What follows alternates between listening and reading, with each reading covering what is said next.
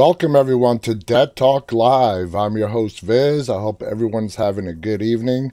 I apologize for being a few minutes late today. Never fails. Whenever there's a software update, it always happens right before you have to go live. So my apologies for being a few minutes late today. I'm glad to be with you, all of you here tonight on this Friday evening. If we have people joining us for the first time and want more information about our show, please visit us on the web at deadtalklive.com. Also, please visit our YouTube channel, which is called Dead Talk Live. Please go ahead and subscribe. And if you're there right now, please hit the thumbs up button on this broadcast. So I hope everyone is doing well. Let me say hello to some of you. We have, of course, our regulars. Khaleesi is with us, as is moderating. Hello to CC Weezy, Singer Chick. Uh, let's see, we have Justin with us. Summer is joining us on YouTube tonight. And uh, let's see, Lindsay Sparks is with us on Facebook. On the Instagram side, we have Victor is joining us, I Hughes, Y1KN is also with us, Doris is joining us, Parham is also with us, as is Andrea. So, like I said, it's the start of the weekend, and I watched World Beyond today. I watched a new World Beyond that is going to air this coming Sunday. Oh my God. I, I told you guys in these last couple of episodes, things are going to start to really ratchet up. Yeah, this episode is by far the best World Beyond episode we've had so far. It was it was amazing. Um, I'm not going to spoil anything. We're going to talk about it next week. Uh, but yeah, you don't want to miss World uh, this week's episode of World Beyond. A lot of surprises, a lot of backstory, and all combined leads to an amazing episode. And a side note on World Beyond, after this week's episode, next week is going to be the two hour finale. So they are combining episodes 9 and 10 into a big two hour finale that is going to air a week from this Sunday. So just keep that in mind. There is no post credit scene after this episode. Something is telling me that after the two hour finale, we are going to get one last post credit scene. That's just a hunch. That's all it is right now. It's just a hunch.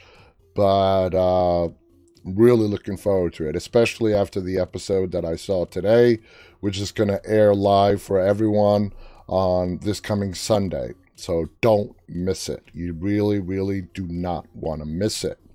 Also saw uh, a movie last night after the show. Uh, a month ago, we had a special guest, Michael Michael Abbott Jr., who starred in the season premiere uh, Fear the Walking Dead for this current season, season six.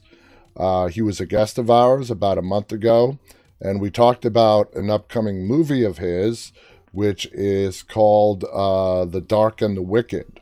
Well, I finally got to see that movie yesterday, and let me tell you, amazing, a great, great movie. It, of course, features uh, Michael Abbott Jr., along with uh, Marin Ireland co starring. They are the two main leads. And then, of course, Xander Berkeley is also in it. Xander Berkeley, we all know from The Walking Dead. He was Gregory, the leader of the Hilltop community when we met it. Uh, so, great movie. If you're into paranormal horror movies, you gotta watch The Dark and the Wicked. Uh, it's it's just amazing. Uh, it really is. It's a must watch. In fact, I created a Instagram, Facebook story about it, and also posted it on YouTube and Twitter, calling it, you know, today's Dead Talk Live must watch movie. So it's not for free. Yeah, unfortunately, it's not for free. It's available on every streaming service. Mm, the majority of the streaming services, minus Netflix, but it's not free. It is so it was released November 6th simultaneously to limited theaters as well as video on demand. So you can either rent it or buy it. I bought it. It was only 14 bucks. And to rent it, it's like what? I think 5 or 6 bucks to rent it. So I'm like, I'm going to I'm going to buy this. And it was money well spent. Very well spent. So, um, want to welcome Oswin with us. Uh, hello to Oswin. Justin is giving us a lot of smiley faces on YouTube. Uh, Khaleesi also says it was a great movie. She has seen it as well. Uh, want to welcome Sunny Sunnytex with us on Facebook. Welcome to Sunny Sunnytex. Carlos has also joined us, as has Mohammed. So, uh, don't miss World Beyond. And if you get a chance, please watch The Dark and the Wicked. It was an amazing, amazing, amazing movie. And it doesn't take it. It takes a lot to scare me, and I had several, several jump scares in that movie. So you know it's good. Let's start off with some news today, okay? This is about the World Beyond Season 2 and everything you need to know. That's how that's the title of the headline. That's the headline. Anyway, The Walking Dead World Beyond is definitely coming back for a second season, and we already know that because AMC announced the new ages before the season one even aired. It's a limited two season show, which means next season, season two, is going to be its second and final season of The Walking Dead World Beyond. In an official statement released at the start of 2020, AMC Sarah Barnett said the spinoff is not limiting The Walking Dead either in substance or from World Beyond. Uh, is a two season closed ended series that will tell a very specific and distinct story. Rumors suggest that World Beyond Season 2 will cross over more with The Walking Dead, and showrunner Matt Negrete exclusively confirmed to us that you will get answers as to potentially where Rick was taken, potentially setting up the spin off Grimes movie franchise as well. And, you know, they're trying to play coy here, but I've said this from the beginning. Walking Dead World Beyond is was made is being shown for one reason and one reason alone. It is to primarily set up the Rick Grimes movies. That's its purpose. It's to set up the Rick Grimes movies. It's to give us information that cannot be worked into the storylines of The Walking Dead or Fear the Walking Dead. Therefore, we got the world world beyond. It is like I said, I mean, they're trying to play around saying that it could be potentially leading up to the movies. No, no, that's that's them playing coy, playing around, and trying to be vague. World Beyond is made. It was specifically that's why it's a limited two season show. It is made specifically to give us the information that we need for when the time comes and we sit down to watch the Rick Grimes movies, we will have all the information that we need to understand the movie plot. Uh, it goes on to say, but how will that happen exactly? And what does that mean for the endlings? The endlings are what uh, the teenagers on the show named themselves. And for those of you that don't know, World Beyond was originally going to be called The Endlings. It wasn't until the cast got together and spoke to production, uh, them telling production they really, really don't like that name, that the name was changed to World Beyond. So here's everything you need to know about the second season of World Beyond. The final episode of season one will air uh, in the UK at least on December 4th. For us, let's see, it's going to be on the 3rd. Sorry, yeah. Yeah, no, no, no, no, no. It's going to be a week from this Sunday. My apologies. They're, sh- they're showing here the, um, the date in the United Kingdom, followed by the US two days later on December 6th. So the UK is getting the finale before the US, which is completely flipped around to what it is now. Now, we get the finale first in the United States on Sundays, and the shows normally air in the United Kingdom the following Monday. So they're kind of flipping it around here for that. Production has already started on season two, but given how many delays the TV industry has been plagued by recently, don't expect World Beyond season two until late 2021 at the earliest.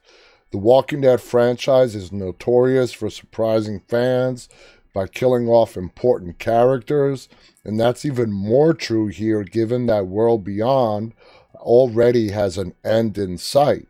Still, assuming these characters all survive season one, expect to see them return in the second and final season of World Beyond 2. I don't necessarily agree with that last statement.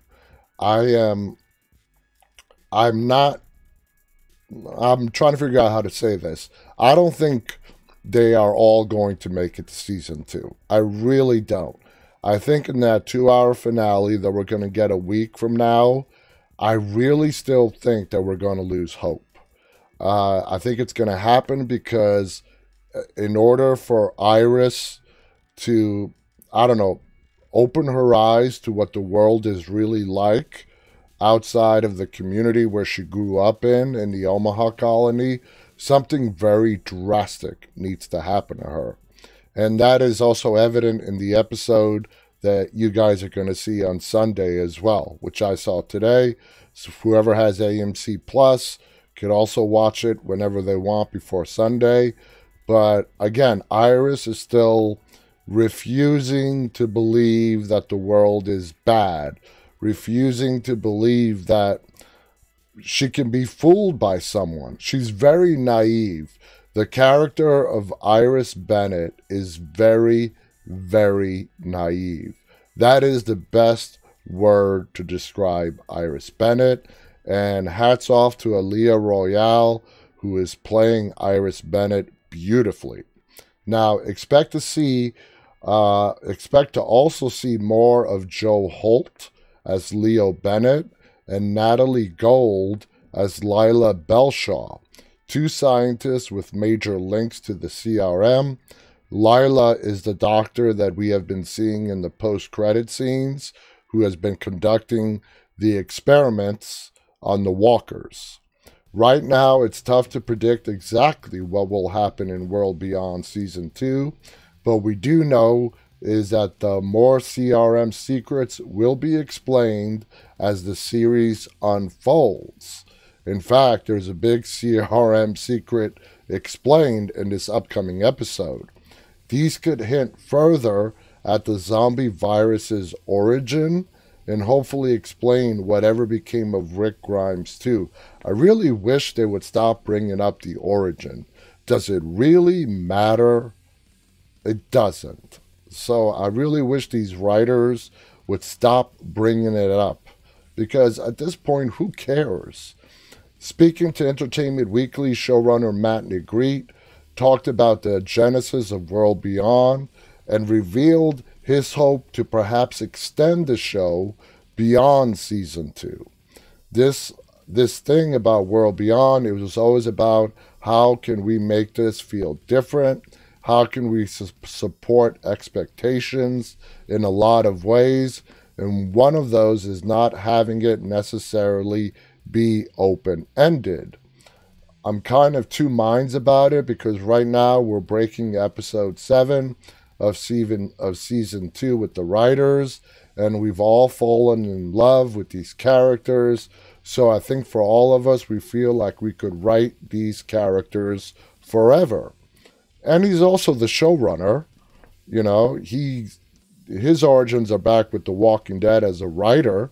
Uh, anyway, but at the same time, it's nice to be able to approach a series from the beginning to the end kind of knowing what our ending is going to be and working towards that ending. It's not like, oh, well, we'll see what happens in season six or whatever. We're going to go two seasons. It's going to be 20 episodes total. It's challenging because there's a lot we need to fit in those 20 episodes. But at the same time, it's great to approach it knowing what you are working towards. And yeah, I mean, you would not expect the showrunner of World Beyond to say anything different. You really wouldn't. I mean, he's the showrunner, you know, and he knows it's a limited job that's going to end after two years. So it doesn't surprise me at all that Matt would say that. Of course, he would want the show to go on and on, but for a show that was specifically made to lead into the Rick Grimes movies, there really is no point for it to go beyond two seasons. Uh, because that's 20 episodes is more than enough time to fit in to fill in all the little bits of information that we have already started getting in regards to the CRM. Rick is more than likely somewhere in New York State, or at least was in New York State at some point. So, and as the episodes continue, we're going to keep getting more and more information. Uh, Philip writes that World Beyond is not all that good. Uh, it's been slow. I'm not going to deny it. It's been slow.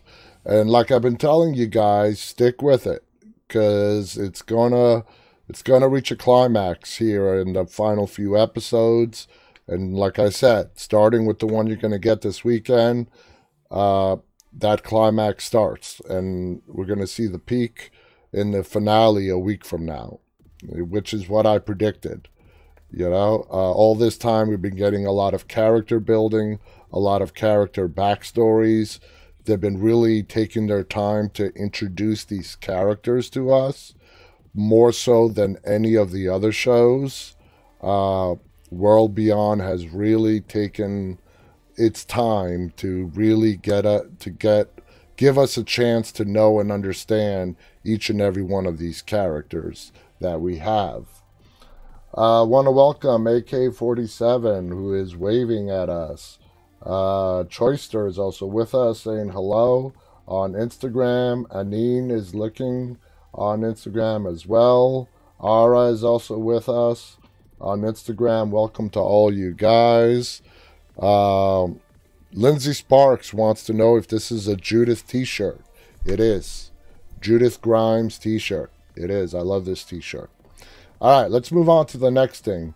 The Walking Dead to revisit the six year time skip. And I mentioned this yesterday when we went over the plot of uh, each and every one of those six extra episodes that we're going to get starting February 28th, 2021. And they are going to fill in a lot of gaps as to what happened during those six years from the time that Rick disappeared to where it picked up again, where we get to meet Yumiko's group and we see a grown, uh, a much older Judith Grimes. I uh, want to say hello to Landa. Welcome back, Landa McCabe on Facebook. Thank you for joining us. So, anyway, The Walking Dead's extended 10th season will revisit the most skipped over six year period where Daryl retreated into the woods after the disappearance and presumed death of Rick Grimes, following Rick's abduction by the Civic Republic military, who secretly shuttled him away aboard a helicopter in the wake of a bridge explosion in season 9 called the episode called What Comes After. Daryl continued to search for Rick's body as The Walking Dead jumped six years into the future. Season 9 revisited this period in Scars, set some eight months after the bridge, where a flashback revealed Daryl and a pregnant Michonne attempting to retrieve a body. That's the whole Jocelyn incident, where Michonne visits gets a visit from her pre-apocalypse friends that did not go very well. Uh, when Daryl and Carol embark on an adventure and Find Me, one of the new six episodes airing in early 2021, the sight of a cabin triggers memories about Daryl's six year self exile in the wake of Rick's disappearance. Daryl would later admit to Carol that it just got easier to stay out here when he kept turning up empty handed during his hunt for Rick, actually, to be more accurate, for Rick's body because he thought he was dead. According to the synopsis for uh, the episode they're calling episode 18 of season 10, an adventure for Daryl and Carol turned sideways when they came across an old cabin. It takes Daryl back to the years when he left the group after Rick's disappearance as he relives a time that only the apocalypse could manifest. It was during these six years that Daryl took in his canine companion, a stray dog, which of course we all know is named Dog, and Michonne delivered Rick's son AJ. A flashback set during this period took place in the season 9 episode called Bounty, where Tara announced she was leaving Alexandria following the ongoing feud between community leader Michonne and the hilltop leader Maggie. I think he's been looking for this body. Reedus says about Daryl's search for Rick uh, during a 2019 episode of Talking Dead. If he died, where is his body? And he's a master tracker. He can get you from here to there, no problem. He's very intuitive, he's very observant, and he just can't find it. It makes absolutely no sense to him. Michonne's doing it a little bit, and she's kind of even says something to the effect of, We have to go forward. Reedus added, I don't know. I think it's hard for him to swallow. I think he needs closure. There's a piece of this puzzle missing. And it's weird that Michonne would be the one to say, All right, the body, we can't find it. All right. It could have been dragged to the river by the river out to sea. It's gone. We need to move forward. Uh, it's kind of weird to have that come out from Michonne's mouth, and instead of Daryl trying to convince Michonne to stop to look, you know, to stop looking for Rick's body. But it's it's Daryl, and it goes to show you the amount of love that Daryl had for Rick, and vice versa, that Rick had for Daryl. So in season 10, Michonne uncovered evidence Rick survived beyond the bridge when she found Rick's belongings inside a washed up boat on Bloodsworth Island. The discovery spurred her to head north in search of Rick, a secret she so far shared only with her daughter, Judith. Daryl only knows Michonne left to help people she met during her trip to the island where Virgil claimed he had weapons capable of ending the Whisperer War. During virtual San Diego Comic Con over the summer, Reedus said Daryl wouldn't have left with Michonne until after finishing off Beta and the Whisperers, who were silenced in a certain doom. So there you have it. Uh, let's see. Mahmoud has joined us. Says I really love your work. Thank you so much, Mahmoud. Thank you for joining us. Uh, let's see. Philip on Facebook writes, "That's all they can do is move forward. Maybe forward, move. Maybe moving forward, you'll be able to find the missing pieces of the puzzle." And that's exactly what ended up happening. Uh, Lindsay writes, "I love the brotherhood between Daryl and Rick. How could you not? You know, I mean, it's been being built up you know, for nine seasons before Rick left. And I mean, Rick and Daryl were more brothers than Daryl's actual brother, Merle. Anyway, here's some interesting bit of news. Samantha Morton, who is, is being nominated at the Critics' Choice Super Awards for her portrayal of Alpha. There you go. She should have been nominated for an Emmy, but wasn't. In what was already an exciting day of news for Walking Dead fans, The Walking Dead picked up two nominations for the inaugural Critics' Choice Super Awards, which will take place on January 10th, 2021 on the CW. Different from the regular Critics' Choice Awards, the Critics' Choice Super Awards is a special event honoring the most popular fan obsessed genres across both television and movies, per their website. The show was nominated for Best Horror Series. There you go. And will go up against Evil. That's another great show. The Haunting of Bly Manor, which was amazing on Netflix. Lovecraft Country, The Outsider, and Supernatural for the for the honor. Supernatural, man, a show that has been on for over 15 years and is coming to an end. Uh, I know we probably have quite a few Supernatural fans out there. Um, on the actor front, Alpha herself, Samantha Morton will be facing off against Tom Ellis, who plays Lucifer. That's another fun show.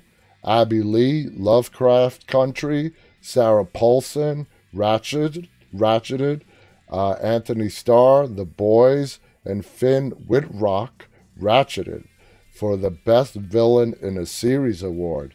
Now, that's a tough competition. That's a tough competition right there. Okay, you've got some pretty good villains in that list. It'll be interesting to see who actually wins it. Uh, CC Weezy writes The Emmys treat the Walking Dead cast like Rodney Dangerfield. They get no respect. Uh, Christina on Facebook writes, I agree, this is the best horror movie. Uh, Singer Chick on YouTube writes, was kind of hard to buy into that Michonne would go off to help people she met on her trip when she knew her children with the group were ready to go to war with the Whisperers. Yeah, yeah, I see that. That is kind of a far fetched thing to believe that she would leave Judith and RJ in the middle of a conflict with the Whisperers, but that's how they ended up writing it. Uh, uh, Talon is with us on Instagram. Choister is also with us, saying Daryl is the best. Adriana is also with us on Instagram and is waving. Welcome.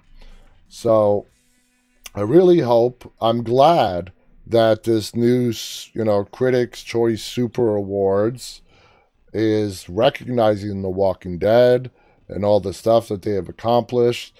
Up, you know, nominating for nominating it for best horror show, and of course giving Samantha Morton the nomination for best villain because she was a fantastic villain.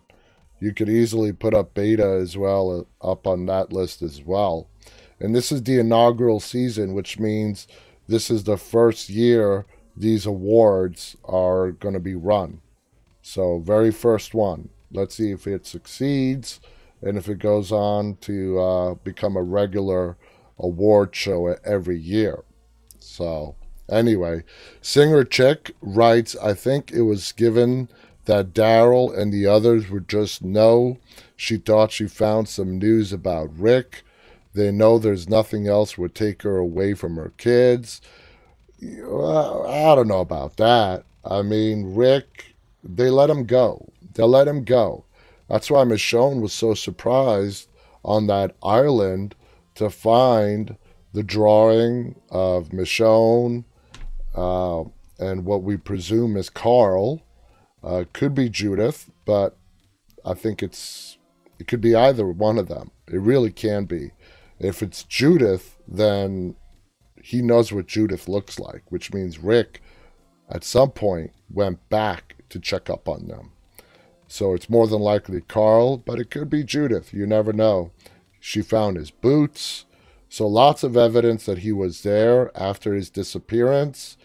Uh, but to say that that would be the only reason that Daryl should naturally, he just came up with that explanation. I don't know about that. That that's kind of iffy to me right there. Uh, duh, it's not her is with us on Instagram saying, "Yep, I am in love with Negan." Sesseth is also with us and waving on Instagram. Welcome. Uh, Noah writes, I like Negan more than Alpha. Yes, Negan now. Of course, we all love Negan now. Did we all love Negan back in season 7 and 8? I'm sure you'll get a lot of different answers on that one. But yeah, how can you not like the Negan we have now? Everyone loves a good redemption story, right? And what a better redemption story than Negan, a person that we would have all bet money on, not knowing, of course, what happens in the comic books. If, let's say, the comic books never happened and we got to meet a character like Negan, like we did in season 7 and 8 of The Walking Dead, how many out there really thought that uh, this guy was redeemable? Because he showed no signs of it. No signs. He took pleasure in killing people. He took pleasure in murdering, and there was no evidence that, you know, he had any side of him that was still human, except for one Carl. Carl was a weak spot for Negan during season seven and eight, it was Carl where you would see any kind of an, a real emotional response from the character of Negan. Uh, everyone else, nothing. Absolutely nothing. Uh, let's see. Mahmoud writes Do you think Michonne is returning to Alexandria soon? Soon? No. Eventually, maybe. Uh, I think we're going to see Michonne again in the movies. Uh, Khaleesi writes, uh, his was a great redemption story. Yep, and he still has a lot more selling to do on that redemption story because it's not like he, uh, like Dwight, okay? Dwight made a mistake. He killed Denise. He did a lot of crap. But Negan did some horrible stuff, man. So, for some people, forgiveness is never going to happen. For Negan, uh, forgetting is absolutely, you can cross that off the list for anybody. Nobody's going to forget what Negan did. Whether they decide to put that behind him and move on with him, we just got to wait and find out. We know how it works out in the comic books. Let's see how it works out on the TV show. But we know Negan's here to stay. He's not going anywhere. Uh, Singer Chick writes, even with Carl, though, to treat him the way he did when he made him take, take off his eye patch, yeah, that was me, but that was when he was really getting to know Carl. Uh, if Carl did not stow away in the back of that uh, van and the truck and go to the sanctuary to go and kill Negan, that gave Negan the opportunity to talk to Carl get to know what he was about. And the bond, if you want to even call it a bond, between Carl and Negan started when that happened. So, yeah, when he asked him to take off that patch over his eye, uh, Negan was still flexing, and he returned him back to Alexandria unharmed. Uh, I think that's when Negan started to realize and I absolutely, absolutely believe when Negan said that he had plans for Carl. He wanted Carl to be the one to take over for Negan when the time came. So, of course, that did not work out. Uh, Christina on Facebook writes, It's not all about the walkers. Also, romance, action, love, drama. I love to watch it. Sometimes I cried. Oh, yeah, you're absolutely right, Christina. We've talked about this in the past as well. The zombies are just a backdrop in The Walking Dead. The Walking Dead is a drama. You want to call it a horror drama? Uh, go ahead. It is a horror drama because there is a lot of blood, guts, and gore in it. But it's all about the people. The zombies are just a backdrop to showing us how people react when civilization falls apart. All right. Uh, Khaleesi writes he did also cook for him too. That's right. He made him pasta. So let's start with today's topic, okay? Today's topic, we are going to talk about the backstories that we want told on The Walking Dead. So, for characters, from characters to communities, we're going to talk about their stories and how to how they got to where they are now. So let's go ahead and start with Merle, Daryl's brother. Merle was part of the original group of survivors in Atlanta led by Shane Walsh. We don't know how Shane let him into the group in the first place, considering they definitely did not see eye to eye. Although Merle was an, an effective survivor and did give the group an edge, he was very dangerous and he always liked to create problems. Merle was also planning on robbing the camp, but we know it didn't happen because he got himself all jammed up with Rick on that rooftop in Atlanta. He ended up getting handcuffed, left behind, and then we all know what happens later. Uh, now, but what could have happened if this robbery was put into action, or how Daryl reacted when it was discussed? Did he agree with Merle, or was there any hesitation? From what we know from Daryl in the early seasons, Merle was the leader of the brothers. He was the older brother. Daryl was, you know, following along. Whatever Merle wanted to do, Daryl would follow along. There's also the father uh, of the two brothers, a, neglect, a neglect, ah, neglect, neglectful, sorry, I can't even speak today, uh, parent who was an abusive alcoholic. This abuse and eventual neglect caused Daryl to learn how to fend for himself. This is where he developed a very strong survivalist mindset. So, whatever happened to their father when the apocalypse broke out, did the sons try to save him despite how they were being treated? Or did he turn? Or maybe they put him down? Or was he long dead when the apocalypse broke out? We have no idea. We don't know what happened to the Dixon brothers' dad. Was he already dead years before the apocalypse broke out? Did he die during the apocalypse? Not a clue. So there's a backstory that would be kind of interesting to find out.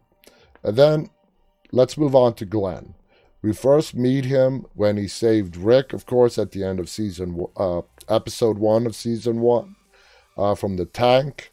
The jester already showed us how good of a character he is and how he does his best to try to help everyone.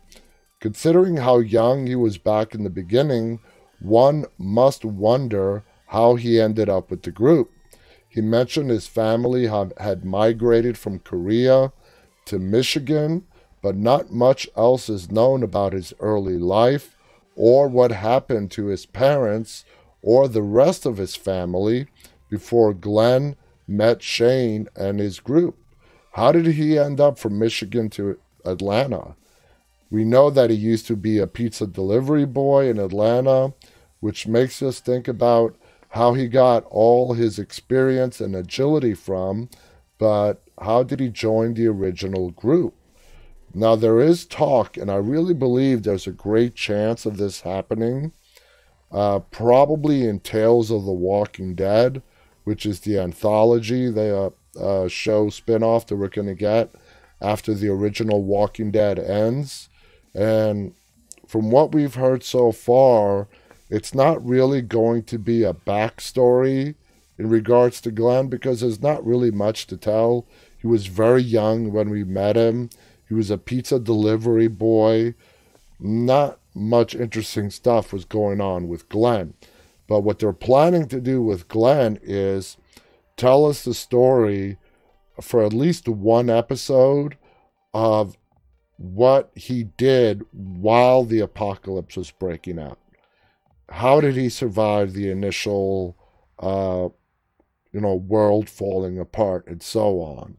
So if we're gonna get if we're gonna get to see the character of Glenn Rhee again, it's going to be in that aspect. Okay, we're gonna get to see what Glenn was doing when the world started to fall apart, which would be fascinating. Now, in the episode Vatos, Glenn organizes a plan to recover some of the guns like a very skilled tactician. In total surprise, Daryl asks him about his profession before the apocalypse, and Glenn said very matter of factly, deliver pizza. Why? Now, let's uh, move along and talk about the Greene family farm.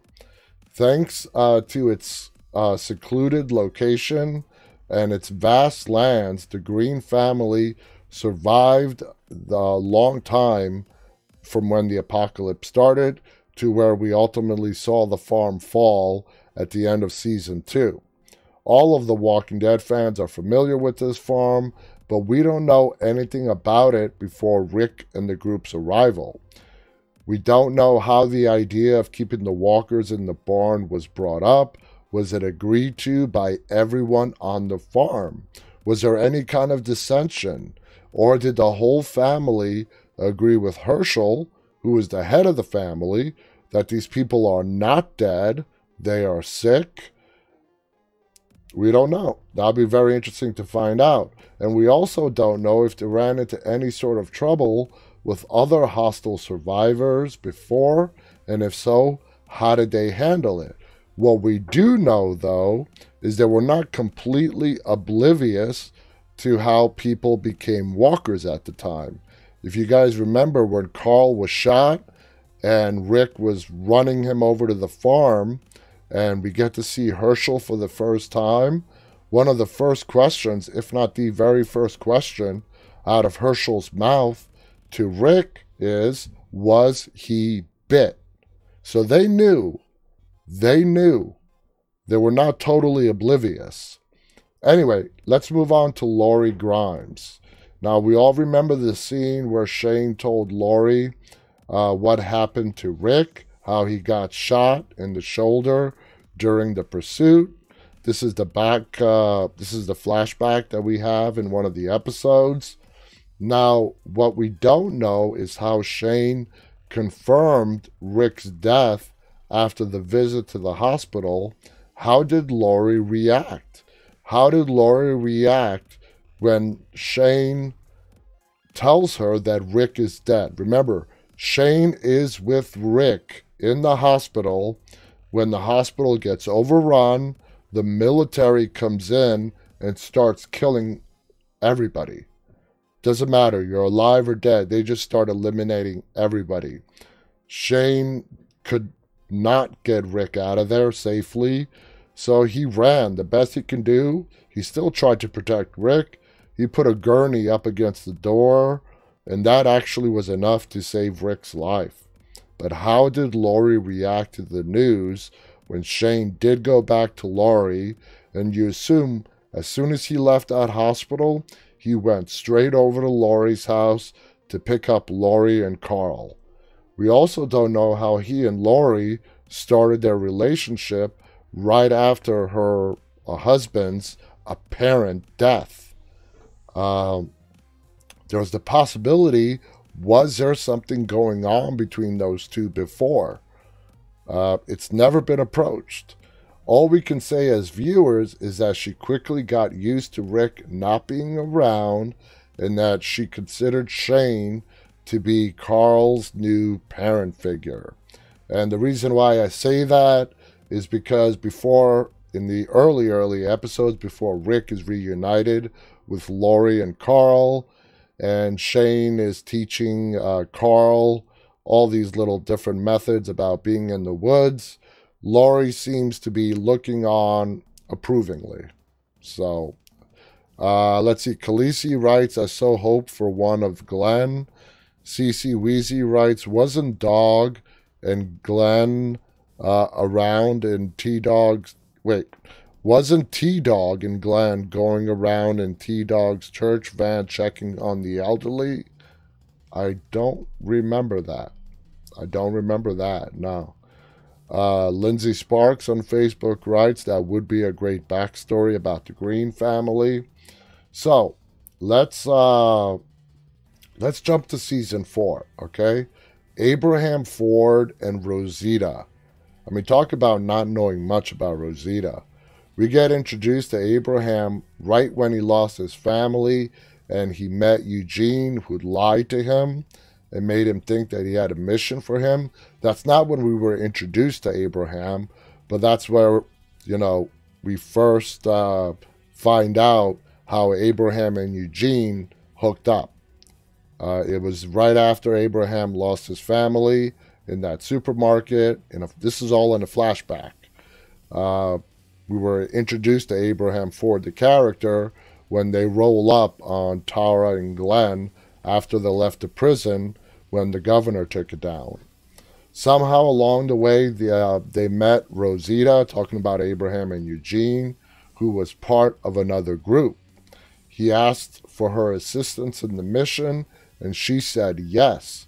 They grew very intimate during this trip, but what we don't know is how this blossomed or what even happened to Rosita's group.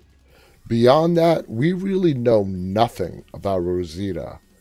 I mean, nothing. You want to pick a character where we don't have the faintest idea of what was happening to her before the apocalypse, during the apocalypse, and in the years following uh, the apocalypse before we get to meet her. Rosita is the perfect example. Never, we never even got a story, nothing, except a few clues here and there. So, next, that brings us to Gregory, uh, played by Xander Berkeley, who was the leader of the Hilltop community. Although he was a coward and useless uh, handling walkers, Gregory somehow ended up the leader of the Hilltop community. Uh, how was it decided that he came to live in a mansion formerly known as the Barrington House uh, so, again, beyond that, what we can assume in regards to Gregory, Gregory has a way of uh, talking. He's a politician. The best is the best way to describe Gregory. He is useless in survival skills. He can't take out a walker. He wanted to kill Maggie, but it's just not in him. So what did he do? He convinced Earl, after he was drunk, to go out and try to assassinate Maggie. And that's what ultimately got Gregory killed. He was executed by Maggie. Uh, let's see. Luciana is with us on Facebook. Welcome. Khaleesi writes, I know Glenn mentioned it when they were burying T Dog to Hershel, that's what T Dog did. He was mad that uh, he was dead, and it didn't happen to Oscar or Axel. So now let's head on over to Negan, who we are getting a backstory to, finally. Uh, in his story about his wife Lucille and the Saviors. Negan, of course, is a very charismatic character. That's putting it mildly. And that falls in line with just how charismatic Jeffrey Dean Morgan is as well. He's cunning and a very powerful man that we meet in the season finale of season 6. He serves as the main antagonist for nearly two seasons.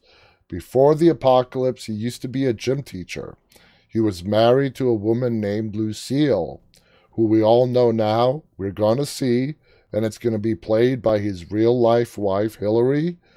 Uh, at least, and it's from what it looks like, it's going to be the sixth and final episode of the six extra episodes that we're getting in 2021. That's going to be the one that's going to focus on Negan. That's where we're going to get to meet Lucille, who again is being played by his real life wife, Hilarie Burton Morgan. Uh, although they wanted to have children together, they never had a chance to start a family. Negan gradually became unfaithful towards her. Around this time, Lucille eventually succumbed to cancer, leaving Negan with great remorse. And you know, he is just guilt ridden because uh, he names his weapon his you know, weapon of choice after his uh, late wife. As some sort of sick way of keeping her memory alive as a uh, as an item of death. I I'd love to find out how he decided to name that baseball bat Lucille. How he is gonna remember his wife by picking an instrument of death and naming it after his wife as his way of honoring his dead wife. I'd love to see how they try to explain that one. If you guys have an idea on it, please fill me in. But man, I would not want to be the writers for that one. So, how did he join or form the group called the Saviors? From what we do know, and a little bit of clues left here and there, there were people living in the sanctuary. They were disorganized, they were barely holding on on the brink of falling apart. Here comes Negan strolling in, of course, charismatic, knowing how to talk his way and convincing people to do his bidding. He organized the sanctuary, organized an army, built up a whole system of workers and lieutenants. And from there, the way they got supplies is by terrorizing other communities. He, uh, you know, other communities, he came up with the idea that he would provide safety for communities that they would come across in return for half of their stuff. Everything. If they had cows, he would get half of whatever the cows gave up. If they were great at crops, he would get half of that. Uh, now, we should also mention that the, the lieutenants that Negan had, his lieutenants were the closest people to him and the only ones he confided in up to a certain point. Uh, the lieutenants composed of Dwight, Arat, Laura, Wade, Gavin, DJ, and of course, his right hand man, psychopath Simon.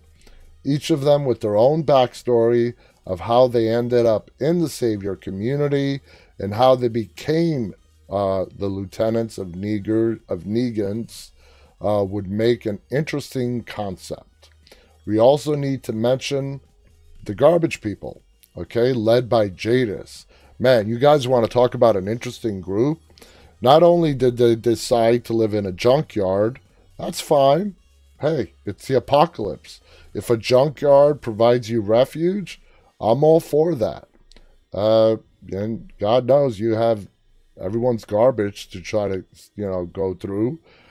But the way they talk,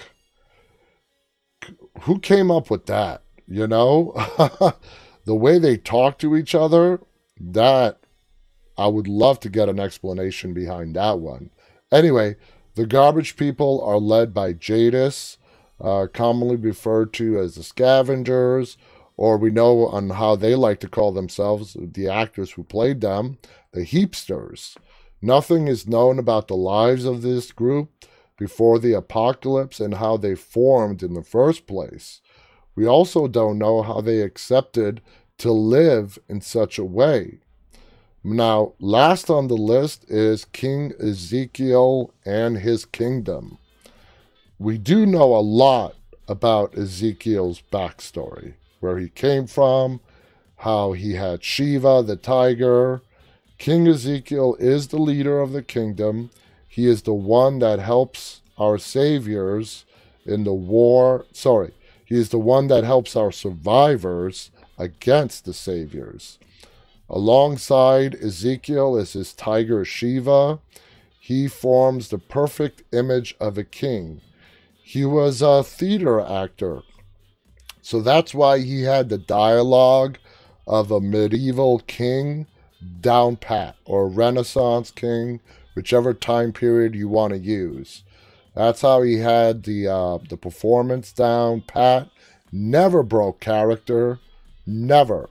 Uh, in front of any of his people. Hell, he may have even played that character of being the king when he was all by himself, for all we know.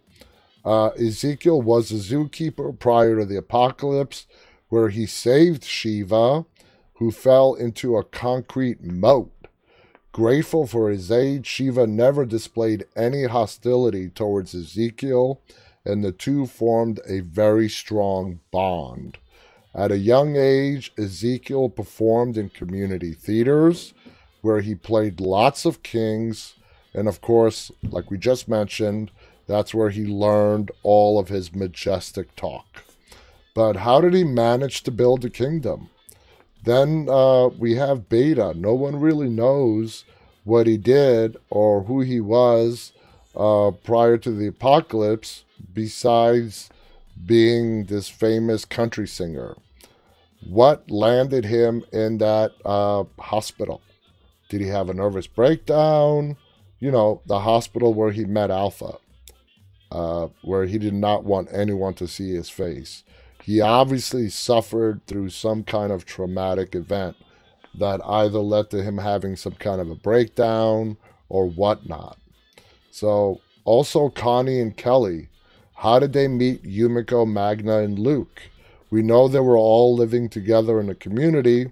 How we don't know much about that community. We know it fell. Uh, beyond that, nothing. We really don't know much of anything else. Uh, they're all different types of people. How were they brought together? How did they end up in this community? Where was this community located? And so on. So, as you can see, for this spin-off that's coming, that's called Tales of the Walking Dead, where each episode is going to be a story in of itself. They have so much material they can go back and give us information on. And like they've officially said, they can go and introduce us to new characters, completely not even mention any of the existing characters in The Walking Dead. They can show us different parts of the world. Right now, we only know what's going on in the United States. They can show us survival in Europe, in Asia, Australia, wherever. I'm sure, yeah, humanity is humanity. And just as there are bad people in the United States and the Walking Dead world that we know, there is just as many bad people all over the world. But there are also just as many good people who are trying to do good around the world. So, of all the spin offs that are coming, the Rick Grimes not included, of course. I'm definitely jazzed and psyched to see those. But Tales of the Walking Dead is the one that I'm really, really looking forward to because the writers can take it in so many different directions. It's limitless, absolutely limitless. Uh, I am looking forward to the Daryl and Carol spinoff as well, but I don't know. We'll see how that goes. I'm I'm more looking forward to the Tales of the Walking Dead because, like I said, they can go in so many different places and they are bound by nothing. Anyway, guys, thank you so much for joining me. We are out of time for tonight. Uh, please visit us on the web. Our website is deadtalklive.com. See our past episodes, featured episodes, see all of our upcoming and prior guests. Please visit us on YouTube. Our channel's name is called Dead Talk Live. If you have yet to do so, please go ahead and subscribe. If you're there right now, it'd be greatly appreciated if you hit the thumbs up broadcast, the thumbs up on this broadcast if you enjoyed it. I'll be back on the air again to, uh, tomorrow night, and then Sunday we're off, so you guys can watch the Walking Dead shows. Don't forget, this Sunday is the finale, the mid-season finale of Fear the Walking Dead, episode 7. So it's going to be a good one. And I saw World Beyond already. You don't want to miss it. Anyway, till tomorrow night, guys, stay safe, stay walking.